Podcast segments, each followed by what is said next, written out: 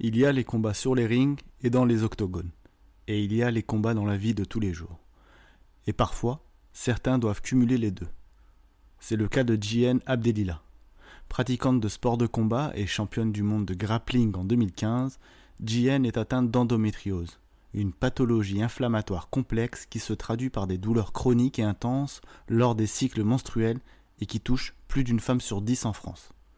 Pour la reine, elle a accepté mon invitation pour évoquer son parcours, elle qui a rencontré beaucoup de complications dans un milieu où le sexisme est trop souvent présent, ainsi que les mesures inadaptées pour que les femmes puissent concourir sereinement. Et prodigue également ses conseils pour les jeunes championnes, mais pas que. J'en ai trop dit, je vous laisse découvrir cette belle interview. Vous écoutez l'Arène Podcast, c'est l'épisode 16.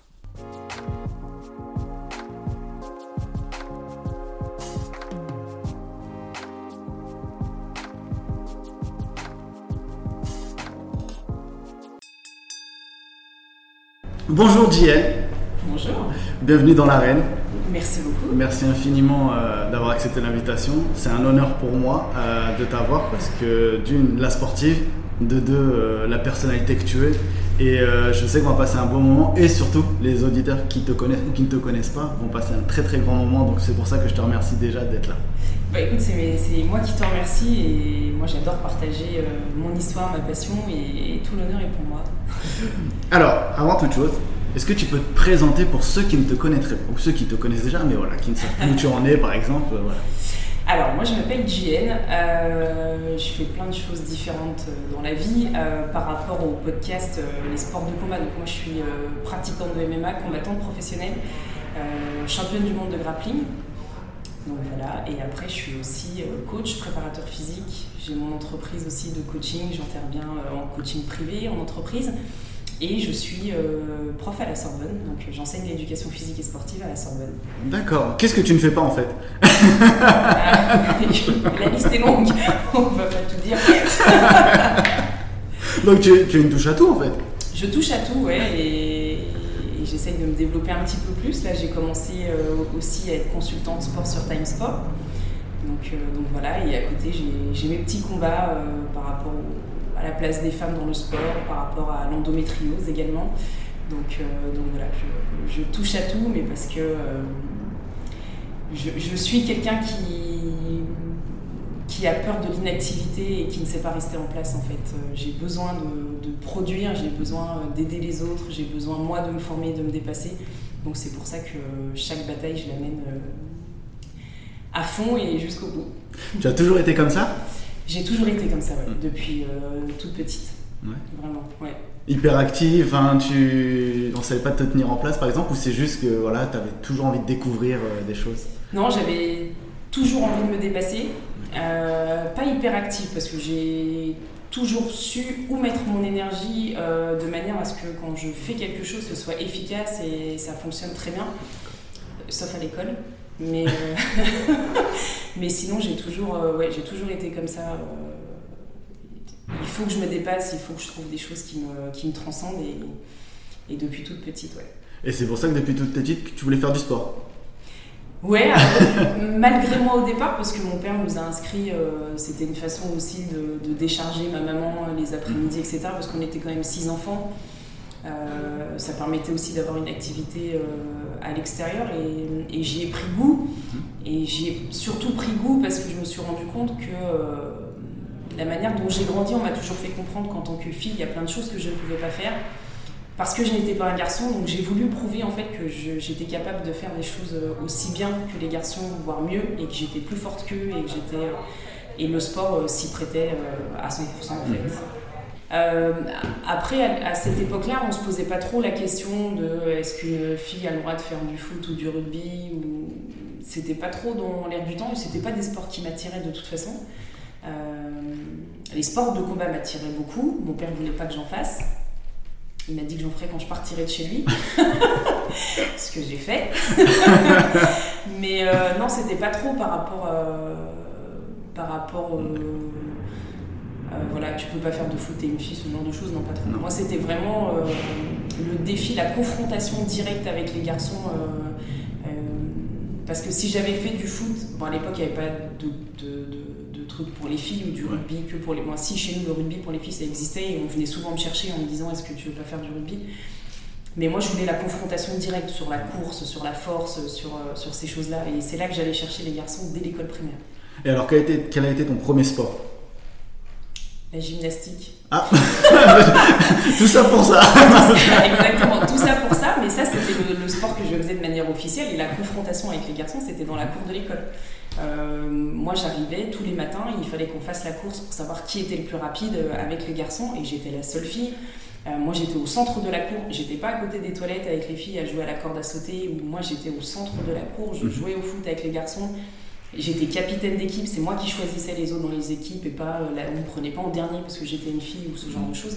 Et c'est en fait c'est là pour moi que j'allais chercher la confrontation directe avec euh, avec les garçons. Ouais. D'accord. et, et, comment alors c'est venu cette j'allais dire professionnalisation en fait? Tu as commencé avec la gymnastique et ensuite tu as fait d'autres, d'autres activités sportives? Oui, après je suis passée à, l'athlétisme. D'accord. Et euh, j'avais commencé par des 800 mètres, des crosses, des 400.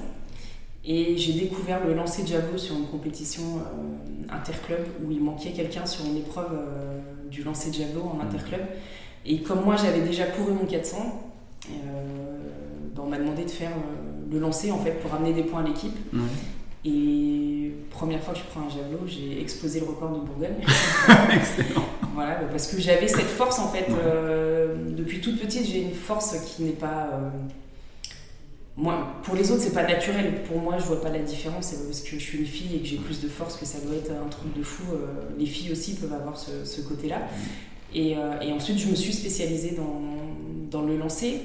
je crois que je suis une des, une des dernières athlètes d'Alain Piron D'accord. Euh, à l'époque, c'était Cometti qui faisait notre prépa physique aussi quand j'étais à Dijon.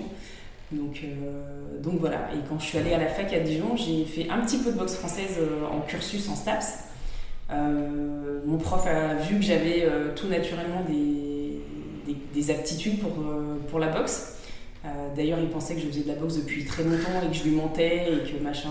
Alors que moi, je, je répétais tout bêtement ce que j'avais vu dans les films de Bruce Lee, Jackie Chan. Donc je faisais pareil.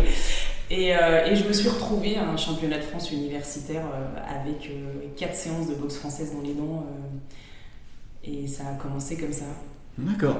Mais c'était il y a longtemps. Hein. J'avais, c'était en les années 2000. D'accord c'est pas si long. Mais euh, alors, question un peu peut-être bizarre, je sais pas trop comment, comment la, la, dire, mais euh, comment as-tu accepté Tu me parles de ta force qui est peut-être un peu, euh, j'allais dire, différente des autres justement.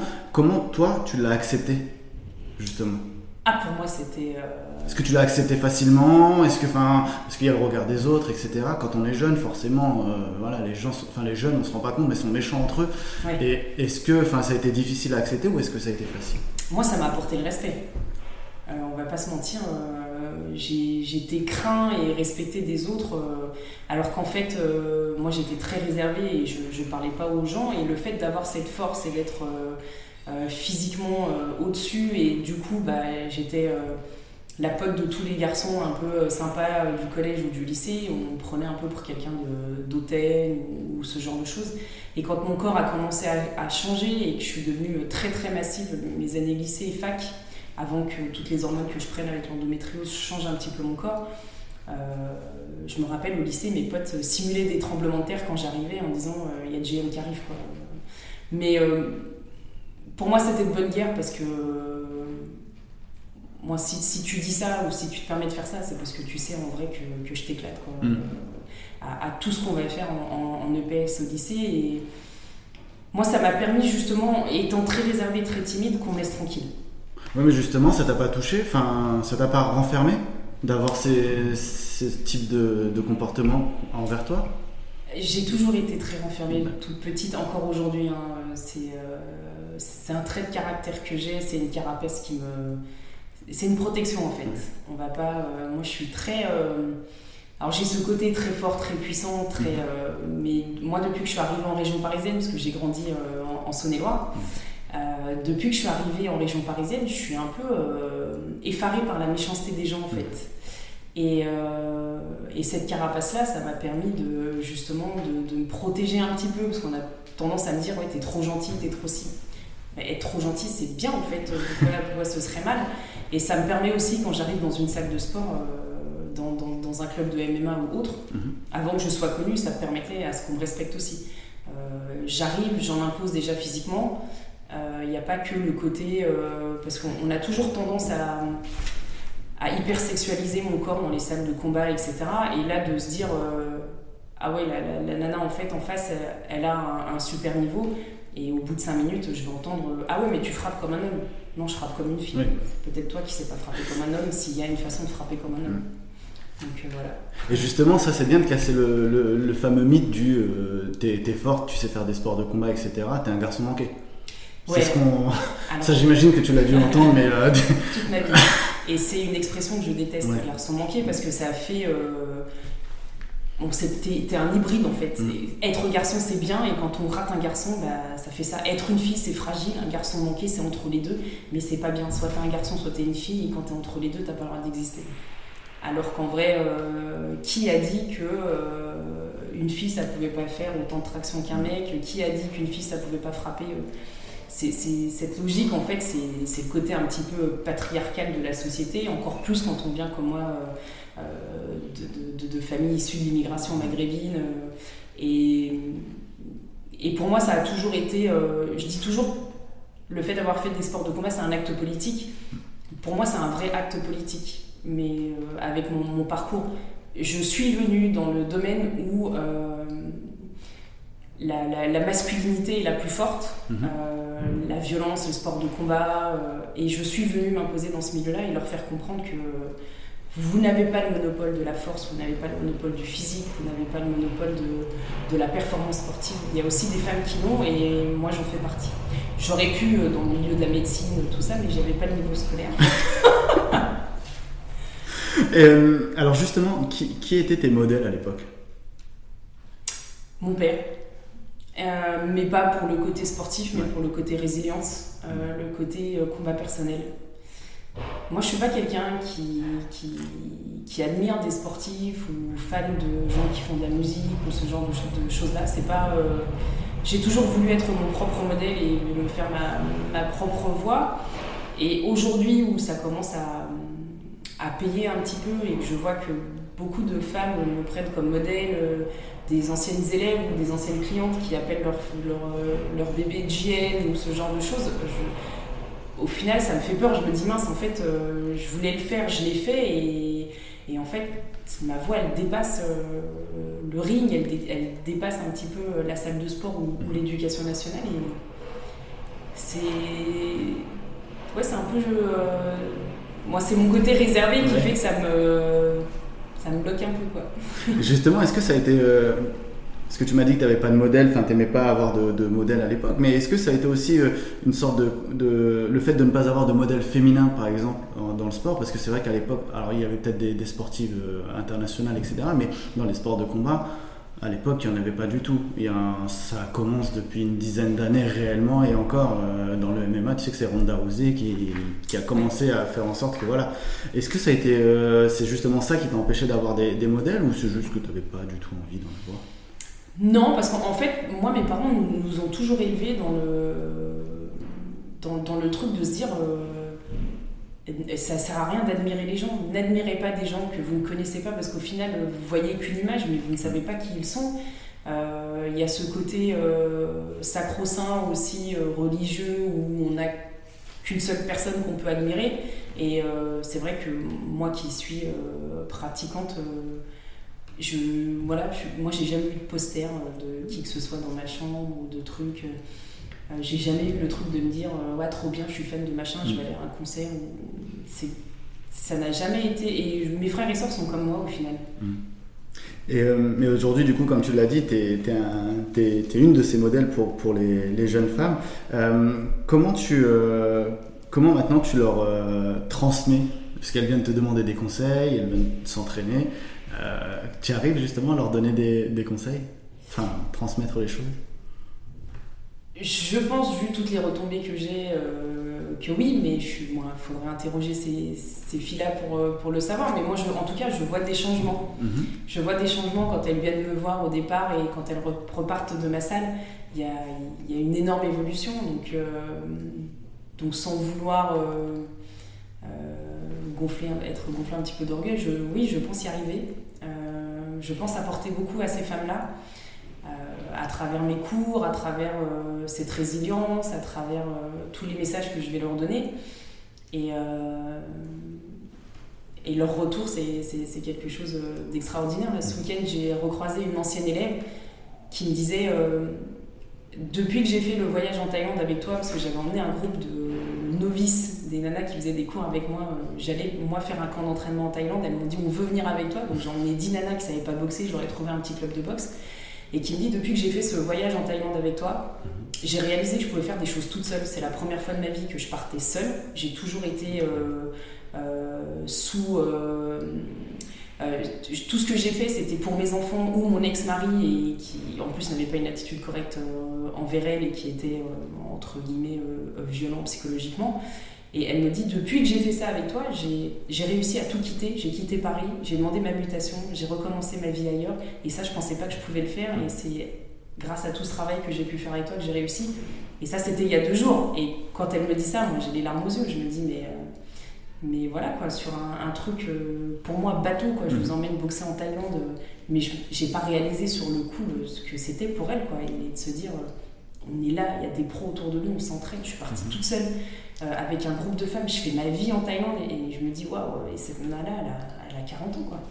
Il y a beaucoup de femmes qui, euh, qui, se sont lancées dans les sports de combat, enfin comme tu es dans les sports de combat, qui se, depuis que toi par exemple tu entraînes, est-ce que tu as remarqué qu'il y a euh, de plus en plus de, alors j'allais dire licenciées, mais de pratiquantes? Alors pour l'instant, on voit pas trop les, les, retombées, en tout cas au niveau du, du, MMA. Il y a des sports où il y a toujours eu des femmes, le judo, le grappling, le jiu-jitsu brésilien, il y a toujours eu des femmes, même mhm. s'il n'y en a pas énormément. Le MMA, il n'y en a pas tant que ça. Euh, pour l'instant, on ne voit pas trop les retombées, mais c'est aussi la, manière dont, dont ces fédés, dont ces sports fonctionnent qui font que pour l'instant, euh, les, femmes ne sont pas attirées par ces sports-là, mhm. en fait. Euh, J'ose imaginer que euh, le passage de Lucie Berthaud à Colanta va peut-être euh, faire naître des, vocations chez, certaines jeunes filles. C'est dommage d'en passer par la télé-réalité et que ce soit des, sportifs qui fassent elles-mêmes leur promotion pour, euh, pour en arriver là, parce que les, les fédés, les clubs ne, mettent pas en avant ces, ces parcours-là. par exemple, moi, la fédé de lutte a appris avec le papier de Mademoiselle que j'avais été championne du monde dans leur fédé. Donc euh, voilà, tu vois, il n'y a, rien qui est mis en avant, les parcours de femmes ne sont pas mis en avant, les formations de femmes ne sont pas mises en avant, les femmes ne sont pas prises en compte dans la manière de former les athlètes. Il y, a, plein de choses à, changer, la visibilité, elle est, elle, est, elle est quasiment nulle dans, nos sports, à part la judocate qui va être euh, porte-drapeau. Euh, Clarisse, on n'entend pas beaucoup parler de, femmes qui sont dans les sports de combat et on n'entend pas beaucoup parler de manière générale des femmes qui sont qui sont dans le sport.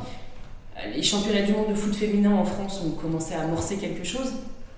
Est-ce que ça va aller au bout ou pas? Je ne sais pas, parce que derrière, on n'a pas le, la cohérence du discours de dire qu'il euh, il y a les championnats du, monde de foot féminin à Paris, mais au final, savez-vous qu'en France, il y a à peine 10 footballeuses qui sont euh, professionnelles et qui sont payées et, qui vivent du foot et que le reste, elles doivent avoir un taf à côté. et si elles ont des familles, etc., ou, qu'elles ont certaines maladies, on les écarte complètement.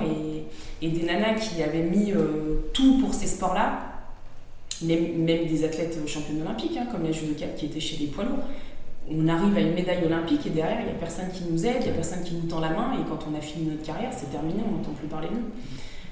Donc il y, a plein de choses à faire, ouais. J'ai dévié un peu. Non, non, au contraire, au contraire, c'est très bien.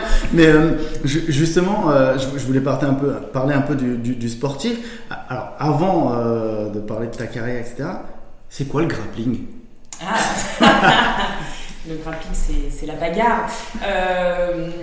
Alors, le grappling, c'est un, sport de combat qui va mêler l'appréhension, donc le fait de saisir quelqu'un, la projection, le fait de l'emmener au sol, par des balayages ou, des takedowns, comme on appelle ça, et les soumissions. Donc on va pouvoir faire des clés, des étranglements, des clés articulaires, des compressions, ce genre de choses.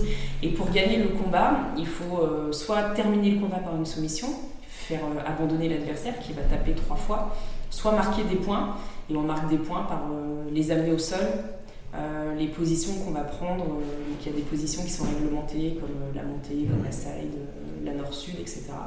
Et dans certaines compétitions, les tentatives de, soumission peuvent être prises en compte également. Et ça peut se pratiquer avec kimono ou sans kimono, donc c'est très proche du jiu-jitsu brésilien. Ok. Et ça, ça t'a permis d'être décroché un titre mondial Ouais. Et ensuite, tu es parti dans le MMA alors en fait, moi je voulais faire du MMA tout court. Et on ne trouvait pas de combat parce que pas suffisamment de femmes en France. Parce que catégorie de poids qui n'existe pas. Mhm. Euh, il faut savoir que ma catégorie de poids n'existe toujours pas à l'UFC. D'accord. Voilà, les catégories de poids chez les femmes jusqu'à il n'y a pas très longtemps, euh, ça s'arrêtait à 62 kg à peu mhm. près. Et euh, là, il y a une nouvelle catégorie qui a été faite à l'UFC 66. Mhm. pour permettre à des athlètes comme Cyborg, comme Amanda Nunes de, de, pouvoir, pouvoir faire des compétitions sans avoir trop à parce qu'il faut savoir que une nana comme Christy Borg ou comme Inès, euh, hors compétition, elles sont à 76, 77 kilos, et il, faut il fallait qu'elles descendent à 62. Donc c'est un, cutting qui est énorme, et ça aussi, on ne le prend pas en compte d'un point de vue hormonal pour les femmes, c'est catastrophique. Ce qui se passe, euh, des cuttings répétés comme ça, mm. c'est vraiment pas bon pour le corps. Euh, on le voit notamment avec les coureuses de marathon qui sont obligées d'avoir un, niveau de, un IMC très très très très bas pour pouvoir courir longtemps. Et, euh, donc en, bah, en, France, du coup, la KT n'existe pas. D'ailleurs, je remercie Hatch d'avoir créé au 100% Fight mon combat à 70 kg. Hatch Academy. Exactement en, 2015. Et, du coup, bah, mon coach m'a dit bah, on n'arrive pas à trouver, on va faire des compètes de grappling et comme ça, ça va te permettre de travailler ton sol. Alors, ce qu'on a fait nous quand même d'un point de vue stratégique, c'est que mon sol, même en faisant du grappling, on a orienté une stratégie où mon sol allait être très très proche d'un sol qu'on allait pouvoir avoir en MMA, de manière à pas accepter, parce qu'en jiu-jitsu brésilien ou en grappling, les mecs ont tendance à accepter d'être sur le dos, etc. Mhm. Alors qu'en MMA, il faut, refuser catégoriquement d'être sur le dos et, vite basculer sur la tronche ou, se relever. Mhm. Donc moi, ma stratégie, quand on m'a formé en en grappling et en JJB, c'était d'avoir quand même un sol très très fort et orienté MMA. Et c'est pour ça que quand j'arrive dans les compétitions, euh, les personnes en face de moi, mes adversaires, elles sont un petit peu perdues parce que euh, ça ressemble pas au JJB conventionnel ou au grappling conventionnel où euh, on va pouvoir tirer la garde, se mettre sur le dos. moi, pas du tout. Je vais plutôt chercher à avoir tout de suite des, positions fortes. Donc, donc, du coup, j'ai fait du grappling en attendant qu'on me trouve des, des compétitions. Et, et en fait, bah, ça a commencé avec euh, un premier combat en MMA à Montrouge, euh, où j'avais remporté la compétition. Et après, euh, tout de suite, championnat interrégional, championnat de France, championnat d'Île de France, etc. Championnat d'Europe, championnat du monde. Et là, tu continues à pratiquer? Là, je continue à pratiquer toujours. Mhm. donc, moi, je m'entraîne à la Hatch Academy à Aubervilliers. Donc, sans vouloir se vanter, je pense qu'aujourd'hui c'est la team qui a les, les, meilleurs combattants, ne serait-ce qu'entre Saladin Parnasse, Fabakari Diata, mm. euh, Grégory Babel, William mm. Gomis. Voilà, puis le, coaching est aussi euh, de, de, très haute volée. Donc euh, ouais, je continue. Je commence à être fatiguée là parce que je vais avoir 40 ans là dans, dans 10 jours. Et je continue de m'entraîner à mettre les gants face à des Fabakari d'attaque en 23-24. Là, je commence à sentir un petit peu la différence. Mais je vais pas lâcher l'affaire. Hein. À 60 ans, je serai toujours dans un ring quelque part dans le monde euh, face à des petits jeunes, ça c'est sûr. C'est ce que je pose comme question aux combattants et combattantes. À quel âge on arrête en gros euh, le MMA J'ai l'impression qu'il y en a beaucoup qui me disent qu'avoir découvert le MMA, ça leur donne une nouvelle jeunesse aussi. Parce vous l'avez découvert sur le tard en France, il faut le dire, le, MMA. Et euh, ouais, ça leur donne une nouvelle jeunesse. Alors, après, certains l'ont découvert plus tôt, hein, euh, des mecs mm. comme euh, Cyril Diabaté ou chez Congo, ben, on parlait de Grégory Babel, ils l'ont découvert très très tôt. Euh, eux, ils en font depuis qu'ils ont 18 ans. je crois que c'est un peu comme. C'est un état d'esprit en fait. C'est un peu comme la citation qui dit. je sais plus dans quel sens ça va, on n'arrête pas de jouer parce qu'on vieillit, mais on vieillit parce qu'on arrête de jouer. Et je mm. crois que le sport en général, c'est un peu comme ça soit as l'état d'esprit et tu as besoin de, bien-être, pas forcément en étant dans, dans la compétition ou l'adversité en permanence, mais je, je crois qu'on n'arrive pas à décrocher euh, des sports et, et, les sports de combat, en fait, c'est. J'ai écrit un article il n'y a pas longtemps là-dessus où j'explique clairement que le MMA c'est un vrai sport bien-être mmh. et c'est un vrai, euh, un vrai outil d'empowerment euh, féminin, mais pas que. Et je crois que quand on est piqué, on n'arrête pas. Mais très sincèrement, on trouvera toujours la, la façon de, de s'entraîner différemment, de, de, proposer autre chose. Mais il euh... y, en a beaucoup qui, euh, malheureusement, dans le grand public, qui pensent que déjà les sports de combat, quand on y est dedans, on n'a pas de cerveau. Et alors encore pire le MMA. C'est la preuve que non, quand même. Bah écoute, moi j'ai pas plus 5, j'enseigne à la Sorbonne. Donc je pense en avoir un. Non, non, non, en fait, il y, y, a énormément de profils différents euh, dans, le MMA. Euh, et bon, il faut comprendre aussi que c'est un sport qui demande tellement d'abnégation, qui demande tellement d'entraînement, qui demande que quand on vient un petit peu, parce que les gens on se disent, ouais, les mecs qui font du MMA, ou bon, déjà ils disent les mecs, ils disent pas du MMA, mais les, les, les, gens qui vont faire du MMA euh, très souvent viennent du ghetto.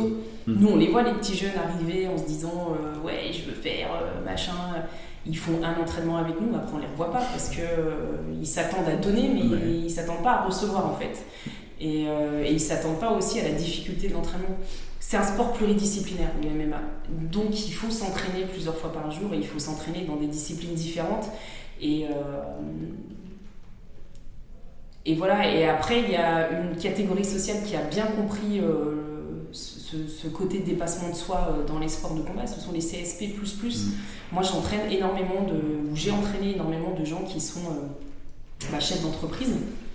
Euh, j'ai une cliente qui est avocate, j'ai une cliente qui est euh, psychologue, euh, j'ai des clients qui sont dans la médecine, chirurgiens, infirmières, etc.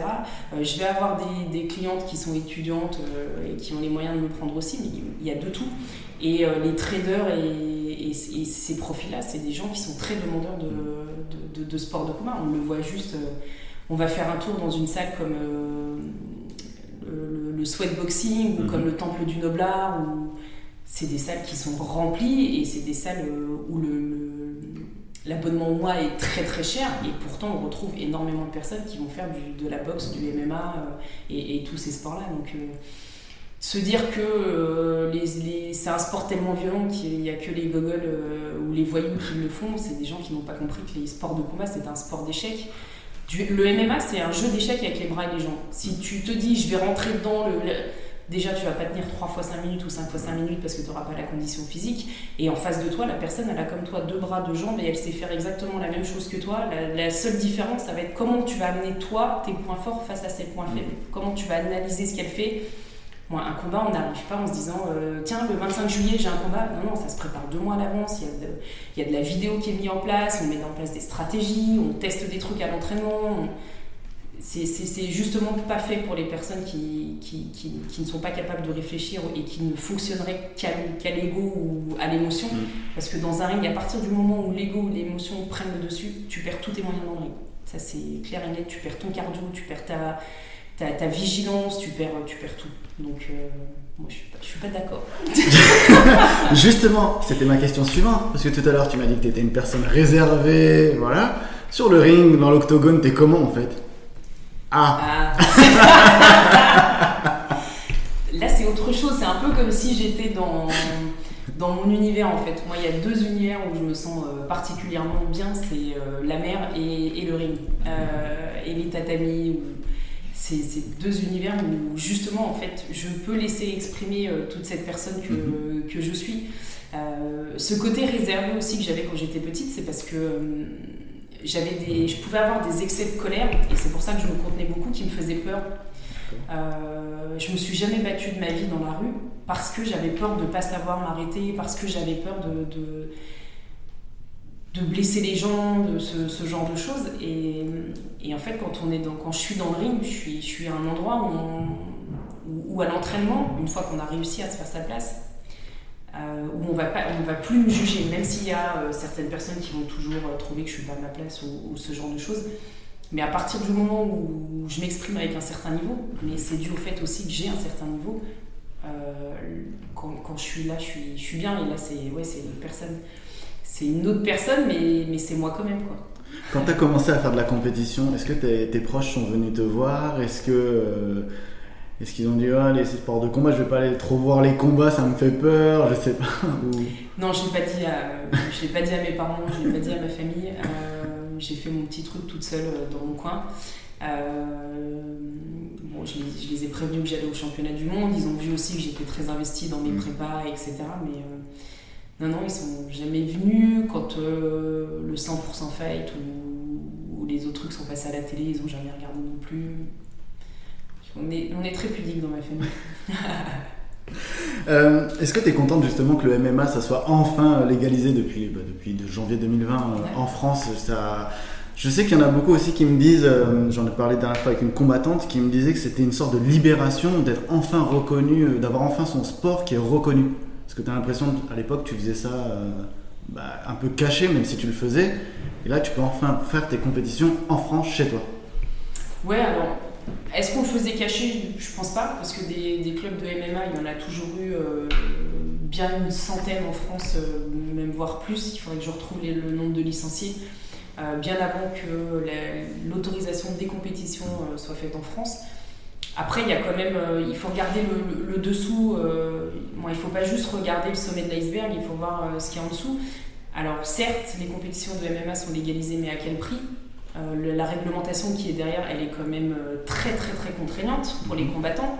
Donc, et qui va en pâtir le plus Ce sera les femmes. Il hein. ne faut pas, faut pas se voiler la face parce que, par exemple, une combattante qui a déjà des combats pro en France, si elle veut combattre face à une nana euh, qui va arriver, parce que là on va peut-être avoir de nouvelles combattantes qui vont émerger, elles pourront pas combattre parce que dans le règlement, on doit avoir à peu près le même nombre de combats. Donc euh, si on prend une Maggie Berchel qui a 18 combats et une combattante qui va arriver et, qui a euh, juste un ou deux combats pro, elle pourra pas elle ne pourra pas combattre, donc elle ne pourra pas évoluer, parce qu'en face des combattantes avec un ou deux combats, ben, il n'y en a pas tant que ça. Des combattantes avec 18 combats, il n'y en a pas tant que ça. Donc c'est un petit peu compliqué. Là, je parle que, que pour les femmes, parce que des hommes, il y en a quand même beaucoup plus. Donc il y a ce côté-là, moi, qui me, qui me chagrine un petit peu. Et puis après, euh, en France, on est quand même dans une... On, est toujours sous... Euh, sous le, le, sport un petit peu coubertinien, euh, amateur. Euh, on, est toujours un peu sous cet héritage-là. Et, euh, et, on a vu avec l'UFC que prendre le, MMA et garder que le côté sportif, ça mène à rien. Ce qui a marché avec l'UFC, c'est le côté show, le côté business, le, côté storytelling. exactement ce que j'allais dire, qui a été mis derrière et, et qui permet de créer des combattants. Parce qu'au final, l'UFC, quand on regarde bien, pourquoi on en est à un troisième ou quatrième combat euh, McGregor Poirier Parce que ça vend, on s'en fout de l'opposition en fait, en termes de qualité d'opposition. L'UFC, il n'en a rien à faire. Il va regarder qu'est-ce que ça va, qu'est-ce que je vais apporter, qu'est-ce que je vais vendre, euh, combien ça va me ramener. Et, c'est ça qui est, euh, qui est le plus intéressant pour eux. C'est pour ça qu'une combattante comme Nunes, on a du mal à lui trouver des combats parce qu'elle est, elle est monstrueuse, mm. mais c'est des oppositions qui durent pas longtemps. Donc elle n'est pas bankable. Donc c'est compliqué de la mettre. Euh, comme Chevchenko, on ne la voit pas souvent combattre pour, pour, les mêmes raisons. Mm. Euh, et, et, ça, c'est un, petit peu, euh, c'est un petit peu dommage. Mais en France, tant qu'on restera sur, sur cette logique-là de sport amateur, de, je voyais un petit peu l'organisation qui avait qui dans la précipitation avait organisé juste avant le Bellator, je ne sais plus comment ça s'appelle. Le MMA Grand Prix? Exactement. Euh, qui s'est précipité à faire quelque chose, ils, ont réfléchi qu'en termes de sport et pas en termes de show. Et c'est pour ça qu'aujourd'hui, c'est un petit peu en train de se, ramasser. Je leur souhaite de, rebondir, bien évidemment. Et, euh, et en France, tant qu'on n'arrive pas à ça, ça, va être euh, compliqué pour les combattants parce que si on professionnalise pas le MMA, les, combattants ne vont pas vivre du MMA. Donc le fait de dire c'est une libération, oui, mais est-ce que tu vis aujourd'hui du MMA il y a combien de combattants français aujourd'hui qui, vivent du MMA mm. Saladin Parnasse, euh, Mansour Barnaoui parce qu'il a gagné le tournoi à un million de dollars, euh, Cyril Gann. Et après, on a qui? On a euh, Ramzan, Jean-Biève, qui a compris en fait ce côté business, ce côté influenceur, ce côté média, ce côté qui lui vit mieux que certains combattants de MMA qu'on vient de citer parce que derrière, il a mis en place un storytelling, parce que derrière, il, a joué avec les réseaux sociaux, etc., etc.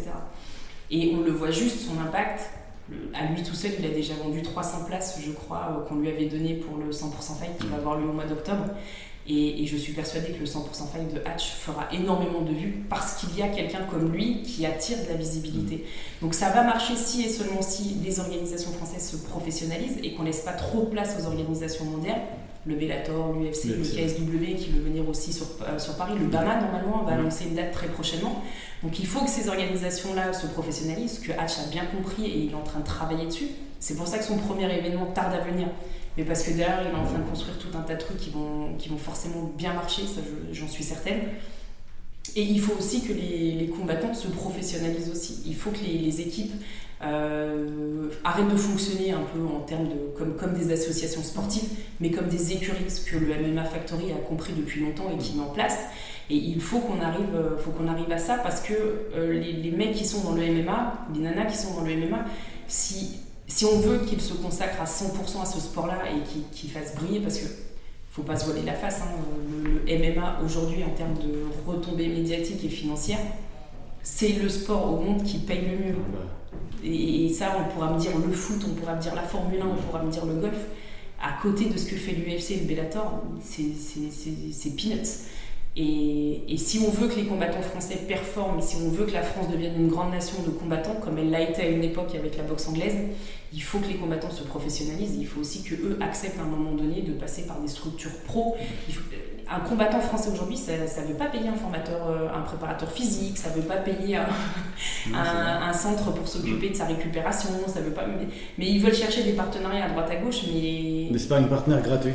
Ouais, des sparring gratuits. Euh, les mecs ont. C'est souvent ça dans la boxe. Euh, ce qu'on m'a souvent dit dans la boxe anglaise, c'est souvent le cas. En France ouais. Pas à l'étranger. Non, pas à l'étranger, bien sûr, oui, je parle. Voilà, en France, c'est pareil. Pour les... Et après, ils vont te dire, ouais, j'arrive pas à trouver de sponsors, mais tu leur apportes quoi tes sponsors? T'as pas de visibilité en dehors de ton cercle?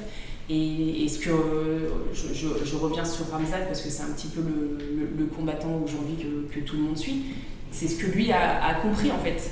Euh, il ne touche pas que les gens du MMA, il ne touche pas que les gens du sport, il touche toute la société. Et, il faut que les autres combattants arrivent à, ce niveau-là. Il faut aussi que euh, en France, les entreprises euh, arrivent à comprendre euh, l'importance que peut avoir un, sponsoring avec, avec les combattants. quand une marque investit sur Benzema et que Benzema porte sa marque pendant 10 secondes sur un snap ou autre, Benzema fait économiser à la marque peut-être, euh, même s'ils ont investi beaucoup sur lui, hmm. mais ils vont peut-être ils vont peut-être économiser 50 euh, 000 euros pour un spot publicitaire à la télé. Et en le payant lui 20 euh, 000 euros pour 10 secondes sur Instagram, il faut une économie de 20 000 balles, tu vois ce que je veux dire? Exactement, exactement. L'UFC, ça t'aurait plu? Moi, tout m'aurait plu. Pas que pour le chèque, hein. pas que pour le chèque, pour l'orga. ouais, ouais, ouais, pour l'orga, moi j'ai commencé bien trop tard. Il y, a le Aujourd'hui, je me dis l'UFC, ouais, mais il y a une autre organisation, ne serait-ce que pour le côté un petit peu engagement, qui me, qui me plaît de plus en plus, c'est le PFL. Parce que c'est la seule organisation qui propose une catégorie de poids à 70 kg, qui est le max, ce qui est aberrant quand même, parce que quand on est sportive, femme, euh, euh, il n'y a que les petits gabarits qui sont mis en avant, et parce que, soi-disant, quand on fait mon poids, c'est moins beau à regarder, c'est moins. Ce qu'on dit. voilà, c'est moins, moins télévisuel, ok, pas de problème. Et surtout, c'est la seule organisation qui propose aujourd'hui un tournoi à 1 million de dollars pour les femmes. Euh, On a une Française qui va le faire, euh, Cynthia Vescan, qui est, lutteuse, qui est une ancienne lutteuse, qui est partie de la lutte justement il n'y a pas longtemps. D'accord. qui va le faire, euh, qui s'est inscrite, je crois, pour l'an prochain, qui a été recrutée. à 70 kilos? Je sais plus du tout, je ne vais pas dire de bêtises, mais. Le tournoi c'est uniquement à 70 Mais ouais, ouais, elle, a été. Ouais, elle, va le faire. Ouais, parce que moi, mon, mon agent avait été contacté par mm. le PFL euh, par rapport à mon profil et, qui ont dit bah, c'est un profil qui nous intéresse, c'est quelqu'un qu'on veut voir, mais elle n'a pas assez de combats. Donc il faut lui trouver d'autres combats. il faut que, tu enchaînes des combats là pour. Euh, donc il faudrait que je trouve d'autres combats. Le problème c'est que là il y a eu le Covid. Ouais. Donc ça, eh, elle recherche des combats et, euh, et, à côté de ça, et à côté de ça, il n'y a pas ma catégorie de poids. Et en France, on ne trouve pas. À l'étranger, on ne trouve pas. Là, ça fait 5 ans que je n'ai pas combattu. Un moment, bon, on va pas lâcher l'affaire. tu l'as dit tout à l'heure, on lâche pas l'affaire. Bah ouais, on, lâche pas l'affaire. Mais euh, après, il y a d'autres, euh, d'autres, d'autres problématiques qui rentrent aussi en jeu par rapport à moi, ma santé et d'autres choses. Donc, moi, je suis prête à militer, à me battre pour les autres. Peut-être temps de laisser le, côté euh, combattante pro euh, de côté et, aller sur d'autres, sans lâcher bien entendu les, entraînements, tout en y étant quand même une, possibilité, une éventualité de quelque chose qui pourrait être euh, fort pour moi. Mais on, verra, parce qu'il y avait le Rising aussi qui m'avait contacté.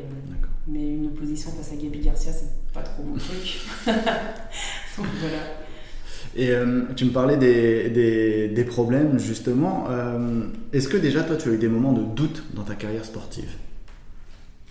J'ai eu des moments où on m'a fait douter. Euh, j'ai eu des moments où on a essayé de me rejeter. J'ai eu des moments où on a essayé de faire en sorte que, que je sois plus présente. Mhm.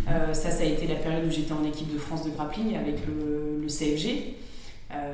avec des athlètes qui se sont permis de faire des vidéos de moi où on se moquait de moi, qui ont été largement diffusées sur les réseaux sociaux. Euh, que la Fédé a laissé faire, avec une Fédé qui a essayé de m'évincer euh, de l'équipe de France après mon titre en changeant de règlement de dernière minute, que où j'ai dû me mettre faire un courrier de mise en demeure avec euh, justement ma cliente qui est avocate pour leur demander de respecter leur règlement. j'ai eu cette période-là où, je me suis retrouvée face à une équipe de France qui était contre moi, face à des injures, j'ai eu des menaces. Euh, en public en plus. Hein. Je revois l'équipe du Japon complètement choquée. À l'époque, il y avait le, japonais poids lourd qui était un des sparring de chez Congo qui était là. Et quand il a vu la scène, il s'est dit Mais what the fuck, qu'est-ce qui se passe euh, C'est quoi ce mec qui crie comme ça sur une nana? Et euh, j'ai eu cette période où on m'a fait douter. après, j'ai eu une autre période de doute c'est quand je me suis fait agresser, parce que moi été victime d'une agression où 50 jeunes qui se rendaient à un règlement de compte ont décidé de s'échauffer sur moi, m'ont sorti de la voiture, etc., euh, etc. Et derrière, j'ai eu des remarques de gens qui m'ont un peu blessée en me disant Mais comment ça, t'es champion du monde et t'en as pas tarté un ou... ouais, Super, d'accord. Et c'est des choses qui, qui te remettent un petit peu, qui remettent en cause ta légitimité. Donc j'ai eu ce petit syndrome de l'imposteur pendant deux ans. qui a... Non, ça a été très violent ce que j'ai vécu. Je parle pas de l'agression, mais euh, ce que j'ai vécu avec l'équipe de France, ça a été très très violent. Et, euh, et après, bah, tu, tu... moi j'ai ce côté résilience où, où j'abandonne jamais en fait. Mmh. Euh, il pourra arriver ce que les gens voudront, etc. À partir du moment où j'ai un truc en tête et j'ai envie de le faire, je, je, je, vais continuer de le faire. Et la période de transition entre 2016, euh, on va dire 2000, ouais, 2017 et 2019 où j'avais pas de club, c'était justement parce que suite à ces problèmes en équipe de France, euh, il y a eu un petit problème d'incompréhension avec Ali Yag euh, au Congo Smashing Club et on a dû, on a dû arrêter, euh, se, se séparer entre guillemets, donc j'ai dû quitter le Congo Smashing Club. Et pour moi, ça a été très douloureux parce que Alice a été mon mentor. je ne sais pas si tu le connais, mais c'est un mec extraordinaire. Et il a fallu que je retrouve un club, que je retrouve la confiance. Et, vu que j'avais toujours ce climat de confiance avec, euh, Baben, qui était coach euh, au Congo Smashing Club, et qui à ce moment-là quittait la SNEC pour aller euh, à la Hatch Academy, et je me suis dit, bah, c'est l'occasion, comme ça je vais pouvoir continuer de m'entraîner avec, avec Grégory Baben, parce que la SNEC Team, bizarrement, l'ambiance ne m'attirait pas, alors que je me suis entraînée plein de fois là-bas. Hein. J'ai toujours été très très bien accueillie par la SNEC Team mais ça ne me correspondait pas. Alors que là, à la Hatch Academy, j'ai retrouvé la même ambiance qu'au Congo Smashing Club, le côté famille, le côté on déconne et, et le côté euh, performance aussi euh, très sérieux dans la prépa physique. Il y a un combat dans lequel tu es engagé depuis, euh, depuis des années. quand tu me parlais de problèmes tout à l'heure par rapport à, je pense que tu parlais physique, j'imagine, c'est l'endométriose. c'est quelque chose d'important que je voulais évoquer avec toi parce que d'une pour les femmes et surtout en tant que sportif de haut niveau, je pense que c'est également important d'en parler parce qu'il doit y en avoir énormément qui sont touchés par ce, par ce problème. D'abord, je voulais savoir qu'est-ce que l'endométriose, si tu pouvais nous l'expliquer, euh, parce qu'il y a même des hommes qui ne savent même pas ce que c'est. Alors euh, ça va être euh, compliqué parce que l'endométriose. Si on peut, voilà. Il n'y a, a, pas. L'endométriose, elle s'exprime de différentes formes en fait. Et chaque femme qui, est, qui a de l'endométriose n'a pas les mêmes symptômes.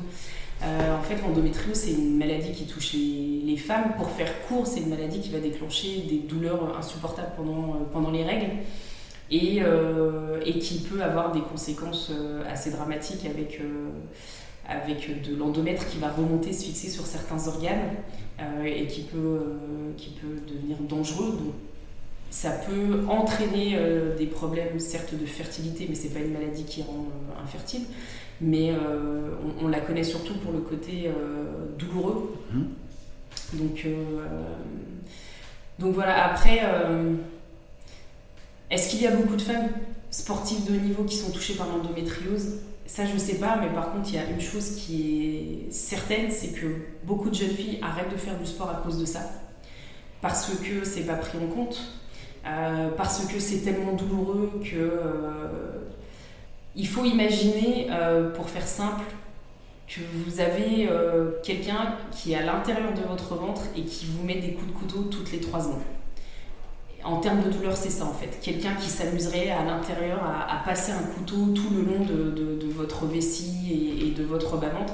Et ça, c'est le genre de douleur qu'on peut avoir en permanence. Euh, c'est une maladie qui, en tout cas moi à mon époque, était traitée euh, de manière, même aujourd'hui en fait. moi j'ai appris il n'y a pas très longtemps que le traitement que j'ai pris pendant plus de 20 ans était extrêmement dangereux pour ma santé. Euh, donc on a dû le, stopper. Et là on est en train d'essayer de trouver une alternative. Et cette alternative elle, est en train de m'écarter en ce moment de la salle d'entraînement. Parce que je suis extrêmement fatiguée de retrouver ces douleurs que je n'avais plus depuis plus de 20 ans et, euh, et j'ai appris que c'était un traitement qui avait mis mon corps en état de ménopause artificielle pendant plus de 20 ans et ça aucun médecin ne me l'a expliqué par exemple. On, en est là encore aujourd'hui euh, par rapport à, à cette maladie. Et du coup, quand on est, euh, quand on est une femme et qu'on a ce, ce, genre de symptômes douloureux, euh, pour pouvoir stopper, en tout cas moi, ce qui a permis qu'on stoppe tout ça, bah, ça a été cet état artificiel de préménopause et de, ménopause artificielle et de ne plus avoir mes règles pendant plus de 20 ans. Donc ça m'a permis de m'entraîner, euh, ça, ça, a diminué les douleurs. Mais y a, chez d'autres femmes, ce traitement ne fonctionne pas, même s'il est très dangereux pour la santé. Et, et, du coup, quand on est sportive, moi, je suis persuadée aujourd'hui que dans les, sportifs professionnels de haut niveau, il y a très peu de femmes qui sont, euh, qui sont atteintes parce que c'est impossible. C'est impossible d'avoir une carrière de, de, sportive et d'être euh, à 100%, sachant que dans les fédés, sachant que dans les clubs professionnels, il y a aucune prise en charge euh, de l'endométriose. Ils ont déjà du mal à prendre en charge une femme qui va avoir un, une, fonder une famille et avoir en parallèle une carrière sportive. Alors si en plus la nana elle vient et elle dit euh, aujourd'hui je peux pas m'entraîner, j'ai tellement mal à cause de mes règles, on va lui dire ok la première fois, la deuxième fois, la troisième fois on va la remplacer. Parce que c'est pas pris en compte, parce que c'est une maladie qui n'est pas reconnue.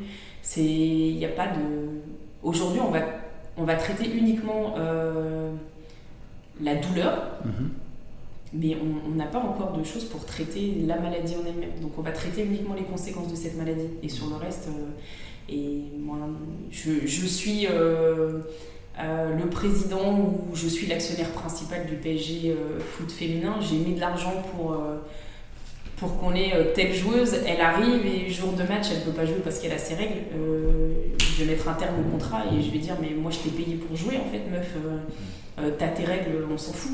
Et puis il y a toujours aussi dans ces salles où tu arrives, tu es fatigué, tu es mal luné, ouais, qu'est-ce qui t'arrive, t'as tes règles. Il y, a ce côté aussi euh, euh, où le, ce, ce, côté euh, où en fait une, femme qui a ses règles c'est chiant, une femme qui vient dans une salle de sport c'est une fouteuse de merde et il y, a, beaucoup de travail à faire là-dessus, et ne serait-ce que dans la, dans la, prise en charge.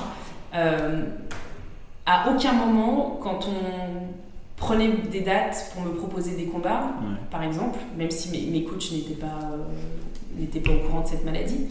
Mais à aucun moment, que ce soit pour moi, et je mets au défi, moi je, suis prête à poser ma paye de fonctionnaire sur la table, qu'à aucun moment un agent un préparateur physique ou autre, quand il propose un combat à une femme, lui dit est-ce que en termes de période, euh, c'est euh, un, un, combat que tu vas pouvoir faire ou, ou autre? Et les femmes, on a pris l'habitude de se taire par rapport à ça, de serrer les dents et de se dire Ah mince, il va falloir que je cut, euh, je suis à. Le, combat va arriver, ça va être euh, trois jours avant mes règles, donc c'est une période où on a toujours des fringales, des trucs où le poids il est compliqué à gérer. Avant ces règles, on va prendre du poids qu'on va perdre après. Euh, et de se dire bah, je vais fermer mes dents, je vais mettre un tampon, je vais monter sur le ring et je vais faire ce que j'ai à faire en fait.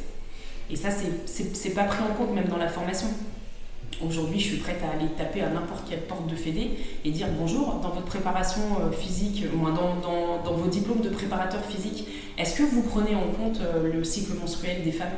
Déjà, est-ce que dans votre préparation, dans, dans, votre cursus de préparateur physique, quand vous faites les programmations, est-ce que vous mettez en place une programmation pour les hommes? Mm. Est-ce que vous mettez en place une programmation pour les femmes? Parce que c'est pas du tout la même chose en fonction du cycle. Mm. Et ça, ça voudrait dire que euh, pour chaque athlète, on, on mette en place une préparation physique différenciée. Donc, euh, est-ce que, alors, je sais pas si ça se passe, mais est-ce qu'à l'étranger, par exemple, ça, ça, se fait ça? Non. Par exemple, je sais qu'on vante souvent les États-Unis euh, pour le côté le sportif, les sportives, on les met en valeur, etc. Non? Non, non, non, c'est pas. Déjà, on a du mal à accepter l'homosexualité dans les sports.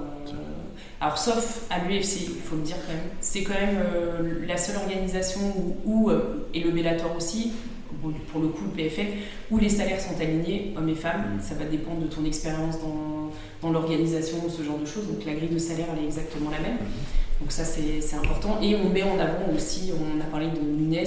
Euh, elle et sa conjointe sont combattantes à l'UFC et c'est des choses qu'on va mettre aussi en avant mais dans d'autres sports qui sont censés être avant-gardistes comme le, foot ou le handball, euh, on en est encore à avoir des cris homophobes, euh, que ce soit pour les femmes ou pour les hommes dans les gradins, euh, où des, athlètes femmes ont été écartés, ou même des athlètes hommes. Il y a le, footballeur, il n'y a, pas très longtemps, qui a écrit un bouquin là-dessus. Donc si en plus il faut qu'on prenne en compte les, les préférences sexuelles des athlètes, les périodes de règles, etc. Donc attends, ça veut dire que dans la, dans, la, dans la Fédé, il faut faire un travail de fou pour arriver à. Est-ce qu'ils sont prêts il faut, à. Il faut travailler dans la Fédé. exactement, il faut proposer des choses. Là, là, ça devient compliqué. On va organiser une journée de la femme et du sport, ce sera très bien. Il y, a, il y, a, les marques qui commencent à, un petit peu par rapport aux règles, à commencer à créer, tu sais, des vêtements pour que les femmes puissent enfin. C'est déjà un premier pas, on va dire. Et après, il faudrait que les, les fédés euh, achètent ce genre de. Ouais, alors ça, c'est top. D'ailleurs, j'ai une amie, si vous allez sur Instagram, Verola, qui a, qui a lancé justement une marque française là-dessus, sur les, sous-vêtements euh, pour les périodes menstruelles. Euh, c'est une avancée, mais pas tant que ça, parce que c'est pas remboursé par la Sécu, c'est pas donc c'est encore des frais personnels. Et ce type de sous-vêtements, c'est pas adapté à, la, boxe et au sport professionnel. Euh, une séquence de. un training MMA où on transpire, euh, on perd 2 litres d'eau, on perd à peu près 2 kilos par, euh, par séance parce qu'on a perdu 2 litres d'eau de transpiration. la transpiration plus le, sous-vêtement menstruel, c'est pas encore adapté. C'est très bien pour les femmes qui vont aller faire du fitness, un petit footing, ce, genre de choses. Mm-hmm. Ou alors des sports comme la gymnastique ou, et même pas, parce que sous un juste corps, euh, vu qu'on est toujours euh, un peu arriéré dans ces sports-là, euh, je, ne suis pas sûre que ce soit bien utile. Mais pour moi, c'est très bien, ne serait-ce que par rapport à, tous les produits toxiques qu'on va trouver dans d'autres choses comme les serviettes ou les, ou les tampons. C'est une avancée, certes. Est-ce que les fédés le mettent en avant Je ne suis pas sûre. Après, le côté des marques euh, qui mettent en avant certaines choses. On l'a vu avec Nike. Hein. À chaque fois que Nike a mis quelque chose en avant, c'est parce que euh, ils ont été décriés d'autre part et pointés du doigt, notamment avec euh, là tous les vêtements qu'ils font pour les femmes enceintes, etc. C'est parce que l'athlète à qui ils avaient Félix, exactement, ils avaient voulu mettre un terme à son contrat, ce genre de choses. Mais le, combat, il est, loin d'être terminé. quand on voit par exemple que Caster Semenya aujourd'hui est interdit de compétition alors qu'un un homme transgenre va pouvoir compétir en haltérophilie avec les femmes, il va falloir statuer un moment par rapport à ça. Il va falloir aussi prendre en compte euh, la, différence entre les, hommes et les femmes en termes de préparation physique de sportifs professionnels. Et il va aussi falloir, et ça je n'arrête pas de le dire un, peu partout, que dans les associations sportives, on arrête de faire un schéma d'entraînement qui est le même et pour les enfants, et pour les groupes mixtes, et pour les hommes, et pour les femmes. Moi je suis effarée quand j'arrive dans une salle et que je vois que l'entraînement des gamins de 6 ans, mhm. le, mec qui va mettre l'entraînement en place pour des, des, 6-12 ans, il va faire exactement la même chose que lui quand il s'entraîne, et parce qu'en fait il connaît qu'un seul schéma de fonctionnement, celui mhm. qu'il a vécu toute sa vie, et qui va reproduire, quel que soit le, public, l'âge du public, le genre du public, et euh, la finalité de, pratique derrière. Toi, tu es combattant professionnel, il y a des gens qui viennent ici pour s'amuser, pour se dépenser, et qui ne sont pas dans la logique compétition. Donc, euh, en France, il faut un sortir de ce truc un peu coupertinien quand on veut développer le sport professionnel, mais quand on est dans le sport associatif, il va falloir prendre en compte euh, plusieurs degrés de pratique, vraiment différencier les pratiques. Et c'est comme ça, en mon sens, que le MMA touchera de plus en plus de personnes et qu'on arrêtera d'entendre des choses du genre. Euh, le MMA c'est un sport de voyous, de teubés. Moi je m'entraîne tous les jours avec des, avec des flics, avec des mecs du GIGN. C'est pas vrai, le, MMA c'est un sport qui est très prisé. D'ailleurs, les premières compétitions en France de MMA, elles se faisaient à l'armée, alors que pour nous c'était interdit. Je dis ça, je dis rien. Quel message tu donnerais aux, jeunes femmes, aux jeunes filles qui voudraient se lancer, que ce soit dans les sports ou même dans les sports de combat, tout simplement comme toi? Bah, déjà, il faut, il faut faire une pratique sportive par choix et par conviction, parce que c'est quelque chose qui nous plaît. Et une fois qu'on a trouvé le sport qui nous plaît, euh, il faut savoir que euh, on va toujours avoir quelqu'un qui va nous empêcher de faire quelque chose euh, parce que les sports ont été inventés par les hommes pour les hommes et pas pour nous les femmes. Donc à un moment donné, mesdemoiselles et mesdames, il faut savoir que comme moi, vous payez des impôts, vous payez des taxes dans votre ville, donc vous avez le droit à certaines choses, notamment l'accès à des salles municipales, l'accès à certains clubs, peut-être que le terrain de foot euh, en bas de chez vous, le city qu'on va faire euh, plutôt que de le mettre au centre des HLM pour que ce soit uniquement les hommes qui l'investissent, bah, vous pouvez aller demander à ce que vous ayez vous aussi un espace pour pouvoir pratiquer. Euh, voilà, pour moi c'est important, il y, a, plein de combats à, mener. Les femmes, on part avec plus de 100 ans de retard par rapport, par rapport au sport, mais il ne faut, il faut pas l'accepter, il faut se battre. Et quand vous trouvez une activité physique qui vous plaît, lancez-vous, euh, quelles que soient les personnes que vous allez avoir en face de vous et qui vont dire non, ne fais pas ça, non, ne dis pas ça, non, c'est pas pour toi, non, t'es pas à ta place. Euh, euh, voilà, et, ce truc aussi de se dire, ouais, faire du sport le, sport, en fait, c'est pas le domaine que des gens qui sont à très haut niveau. Arrêtez avec le syndrome de l'imposteur de je veux faire du sport, mais je vais d'abord me remettre en forme et j'ai honte d'être dans l'espace public. Mm. Tout le monde peut faire du sport, quelle que soit votre taille, quel que soit votre poids, quelle que soit votre couleur de cheveux, quel que soit votre... Euh, on parlait tout à l'heure euh, de, goût en termes de genre, ce, genre de choses. Faites-vous plaisir et plus il y aura de femmes dans l'espace public qui vont faire du sport, plus le sport sera médiatisé, plus euh, les entreprises et les grandes marques vont s'intéresser au sport et plus ça va évoluer. Et demain, plutôt que de dire à votre petite fille euh, tiens euh, joue à la poupée parce que la poupée c'est pour les filles euh, bah, peut-être que vous irez lui acheter une batte de baseball ou, des gants de boxe et, je, parlais des jeunes filles et des jeunes femmes mais, mais, même les femmes de, 30, 35 ans, 40 ans qui hésiteraient à se mettre à la pratique sportive, elles peuvent. Exactement, elles peuvent, et si elles ont vraiment peur et qu'elles doutent, bah, qu'elles viennent dans mon association, la GN Academy. Moi, je donne des cours que aux femmes. J'utilise les sports de combat pour arriver euh, au dépassement de soi, au bien-être, euh, un petit peu tout ça. Ça permet aussi d'apprendre à se défendre, et du coup, euh, peut-être que certaines femmes se disent j'ai pas de vie sociale parce qu'arrivé 22h, une fois on m'a suivi et j'ose plus sortir dans la rue. Bah voilà, venez pratiquer entre femmes, ça va être sympa. ben, merci beaucoup, Jen, d'avoir accepté l'invitation de la reine. Et eh ben merci à toi c'était chouette. Et, on te souhaite une très bonne continuation, que ce soit dans le sport, dans tes combats de tous les jours, et, que le meilleur tout simplement. Et eh ben merci, je te souhaite exactement la même chose avec ton podcast qui est super sympa. C'est gentil, merci beaucoup. Voilà, j'espère que cette entrevue très enrichissante avec JN vous aura plu. Ce fut en tout cas un véritable plaisir pour moi de pouvoir échanger avec elle sur toutes ces problématiques que moi-même je ne voyais pas. Je la remercie pour ça. En tout cas, n'hésitez pas à aller euh, suivre sur Instagram JN, c'est avec son compte JN Academy. Concernant l'odométriose, vous pouvez également suivre l'assaut euh, Endomine, dont JN est, est marraine d'ailleurs. Elle est également ambassadrice de l'Endorun, une course collective pour faire reculer l'endométriose en France.